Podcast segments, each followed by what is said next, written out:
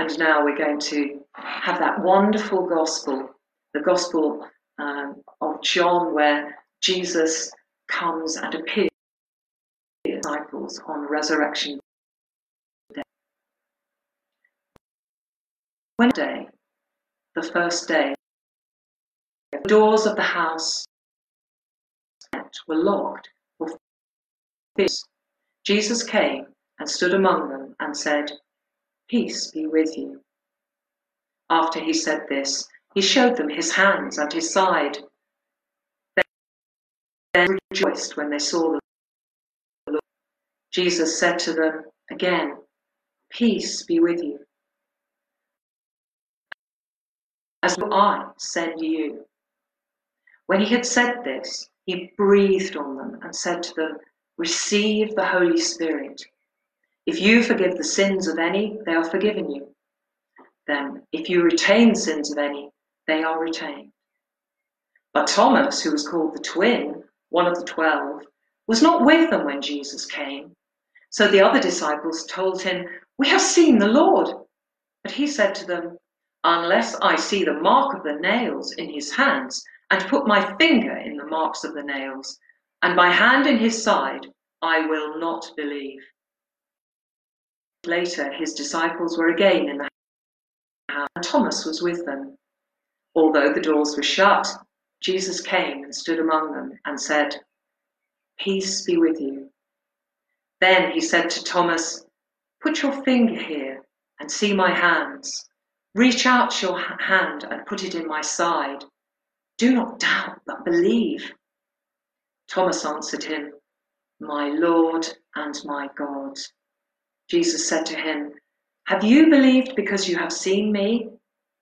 Blessed are those who have not seen and yet have come to believe.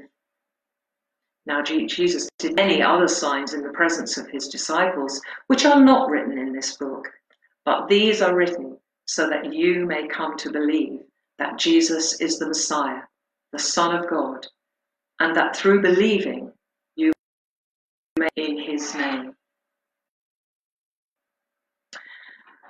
This is the word of the Lord. Thanks be to God. Well, I was um, reading this gospel in preparation, and I, I thought that there were three tunes that were speaking to me, singing to me, uh, and that these tunes were just right, just what we need in this in the troubled times. And the first tune is Jesus coming into the room. He doesn't even come through the doors and appears to his disciples. And he says, Peace be with you. Simple words. Words at a time when we can't give peace to one another uh, in church, can we? Usually hurtle towards hands outstretched. Oh no! Oh no! Handshake? Or we run to hug. Hugs? Perhaps the ones who hide behind the pillar away from it all are the wise ones today. Peace be with you. That's what we need. God's peace, the peace that Jesus gives us. I'm waking up in the night, waking up and anxious about everything that's happening. Well, Jesus' peace is there to soothe us and comfort us. And we know that if we keep, then his peace will, will be. And my is to do with Thomas. Thomas is a wonderful. He is a 21st century disciple who uh, is a, a rationalist. Show me what. Uh, show me the wounds. Let me put my hands in the wounds and in in your side. That messy touching. That's what he wants. And we hear this at a time when our doctors and nurses at the NHS in the hospitals with protective gowns and hopefully full PPE are not wanting to touch. Of course, they can't touch skin. They're afraid of that. But Jesus doesn't, doesn't need to worry about touching.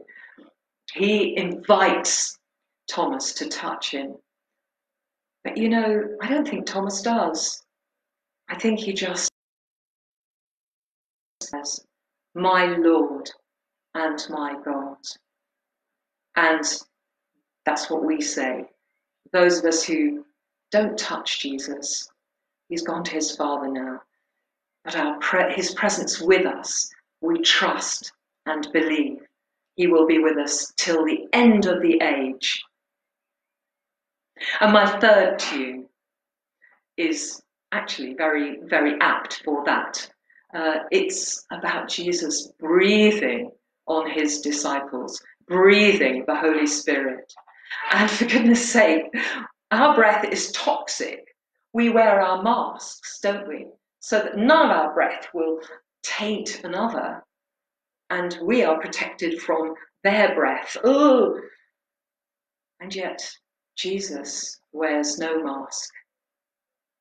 He breathes deeply onto his disciples, into them, and that they may receive the Holy Spirit. He wants to infect them with his Holy Spirit.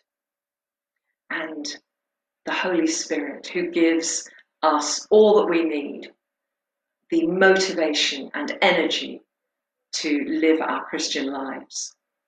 The Holy Spirit who, who prays deeply within our hearts when we can't find the words and isn't that just where we are at the moment? How can we when when we can't find the word? The Holy Spirit is praying with us. And the Holy Spirit who gives us all the gifts we need for our mission and our ministry. In the fruits of the Spirit fruits of the Spirit that Paul writes about. And you listen to them. I'm going to now. Listen to them and think how relevant they are for our world today. Paul says the, fruits of the Spirit. Are joy, peace, patience, kindness, faith, gentleness, and self control. Self control indeed. And we do need those. So let's pray just a moment. Let's close our eyes and hold our palms open for receiving and imagine that Jesus is breathing to us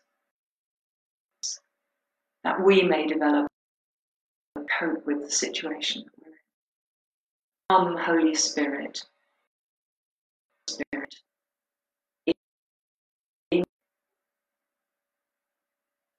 Come, Holy Spirit, and give us all that we need to serve you and to be well in this world. Hallelujah.